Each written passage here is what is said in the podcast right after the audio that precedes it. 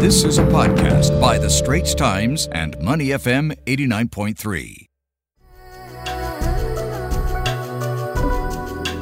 time now for uh, China Perspective, where we talk about headlines coming out and related to China. Mm, and of course, at the top of the agenda, the invasion of Ukraine by China. What, or rather, the invasion of Ukraine by Russia? Let's get this right. What is China's stance on it, though? And could China potentially diffuse the situation given their best friend status with Russia? Plus, what can we expect from China's annual parliamentary meetings of the National People's Congress, or NPC, and the National Committee of the Chinese People's Political Consultative Conference, CPPCC, happening at the end of the week. Let's find out more from Tan Dawn Wei, China Bureau Chief for the Straits Times. Dawn, good morning. Thanks for helping us. Uh, let's talk about how the White House has called on China to condemn Russia's invasion of Ukraine over the weekend. And this comes after China's implemented some sanctions imposed by the U.S. and its allies against Russia over the invasion. It spoke in favor of Ukrainian sovereignty last week. I think a lot of people are asking, Dawn, why China still seems to be on the fence on this matter. Could it be a sign that China is uneasy about Putin's methods at the moment? From your perspective, to what extent could China crack and actually officially condemn the invasion of Ukraine by Russia? Hi, good morning. Well, China says its position on this matter is neutral, but if you look at what it's said and done, it's not really sitting on the fence. It has refused to condemn the invasion or even categorize it as an invasion. It has repeatedly spoken up for Russia by saying that the US and Europe should consider Mr. Putin's legitimate security concerns and explained away the Ukraine crisis as stemming from its own complex and special historical background. And it has repeatedly told the US and Europe to abandon their Cold War mindset. It has also been pushing a pro Russia narrative at home and censored posts on social media that are pro Western. It has called the US the culprit of the war and for forcing Mr. Putin's hand. And it has also denounced the sanctions, saying that they wouldn't solve the problem. So, all taken in, it doesn't appear that China is on the fence on this matter, but rather leaning on the side of Mr. Putin, although I don't think it would have endorsed his military aggression either. It's perhaps too early to make an assessment, but you can see that China is also reacting to the dramatic escalations and the fast developing situation of the past few days and caught on the back foot. This podcast is available on our audio app. That's A W E D I O. Like us and rate us. And now, back to our podcast episode. Now, Dawn, according to Chinese state media, Chinese President Xi Jinping has urged his Russian counterpart Vladimir Putin to actually negotiate with Ukraine. This was in their first phone call between the two leaders since Moscow attacked its neighbor, I understand.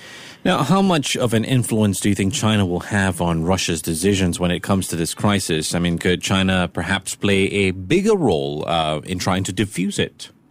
I think this notion of Xi Jinping having influence over Putin is overrated. Putin will do whatever Putin wants. And from the reaction we've seen from China, it appears that they were caught off guard by the invasion too. We've not seen China change course significantly over the past five days, despite the growing pressure for it to condemn the invasion. It has stuck to its official line that a country's sovereignty should be respected, that there should be dialogue and a peaceful settlement, and that both Russia and Ukraine should exercise restraint to prevent a catastrophe. But it also looks like Beijing could be setting itself up to possibly playing the role of a mediator. Chinese media reported that Mr. Xi had told Mr. Putin during their phone call last Friday that China supported Russia negotiating with Ukraine, and that was the first signal that was sent about Mr. Putin's willingness to talk. We've seen a bit more hints about that in state media, which have focused on the negotiation, and Chinese experts being quoted as saying that China's supposed neutral stance is important because if there's any country that can effectively mediate the conflict, it should be one that is truly neutral. And it should be a country that respects Ukraine's sovereignty, but at the same time also not sanction Russia and hurt their livelihoods. Uh, Dawn, we got a big event happening at the end of the week. China's uh, National People's Congress, as well as the National Committee of the Chinese People's Political Consultative Conference. What exactly can we expect to come out of these meetings? Beijing, of course, is plotting the course for this year. Talk us through some of the key topics of discussion, Dawn. One of the things that will be a priority at the meetings will be the economy, which, as you know, has been growing slower in the past decade.